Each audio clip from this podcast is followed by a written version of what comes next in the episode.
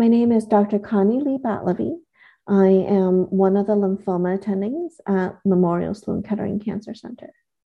We are here to discuss the Symphony 1 trial, which is the phase 1b slash 3 study evaluating tazemetostat plus lenalidomide and rituximab in patients with relapsed refractory follicular lymphoma. So follicular lymphoma patients really represent a wide spectrum in terms of disease status, disease pace, as well as chronological age.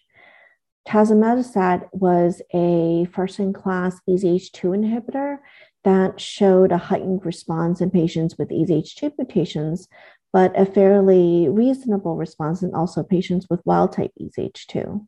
The treatment is also exceedingly well tolerated.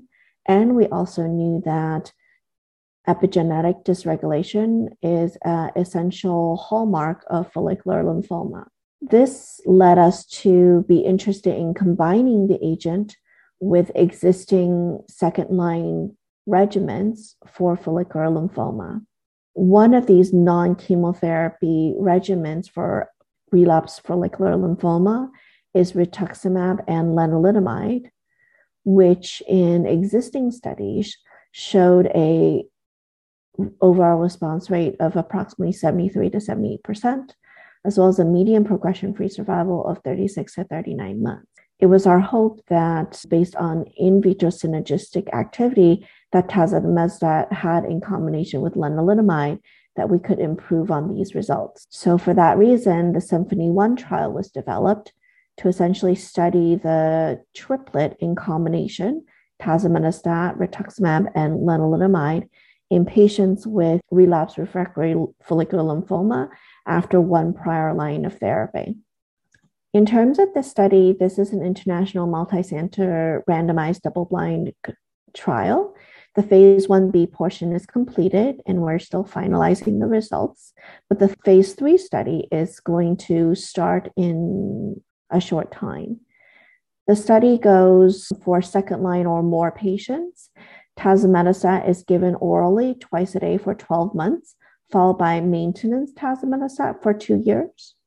The lenalidomide is given daily, 21 out of 28 day cycles for 12 months.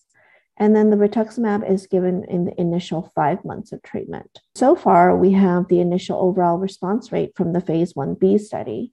And that is promising, but too early. The overall response rate thus far is approximately 91%. However, the long term duration of response and progression free survival is too early to tell for this phase 1b cohort.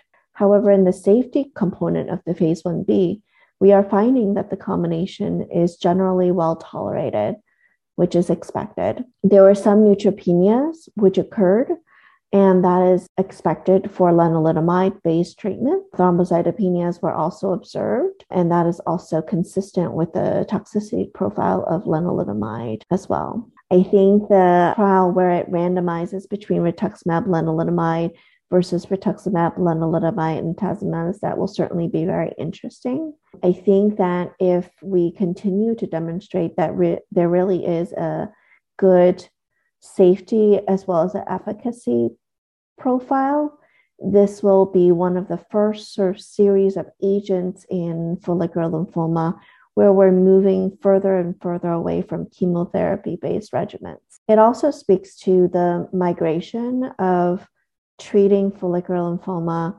as generally with sort of DNA toxic agent or chemotherapy in general. I mean, these are essentially target therapies that are focusing on very specific parts of follicular lymphoma, for example, immunomodulation through lenalidomide and also epigenetic regulation through the tazemetostat. The next phase after the phase 1b is to continue the study. It's already written as a phase 3 study, so that's stage 2 of this, and that's where we'll enter the randomization arm where some patients will get rituximab and lenalidomide and other patients will get rituximab, lenalidomide and tazemetostat.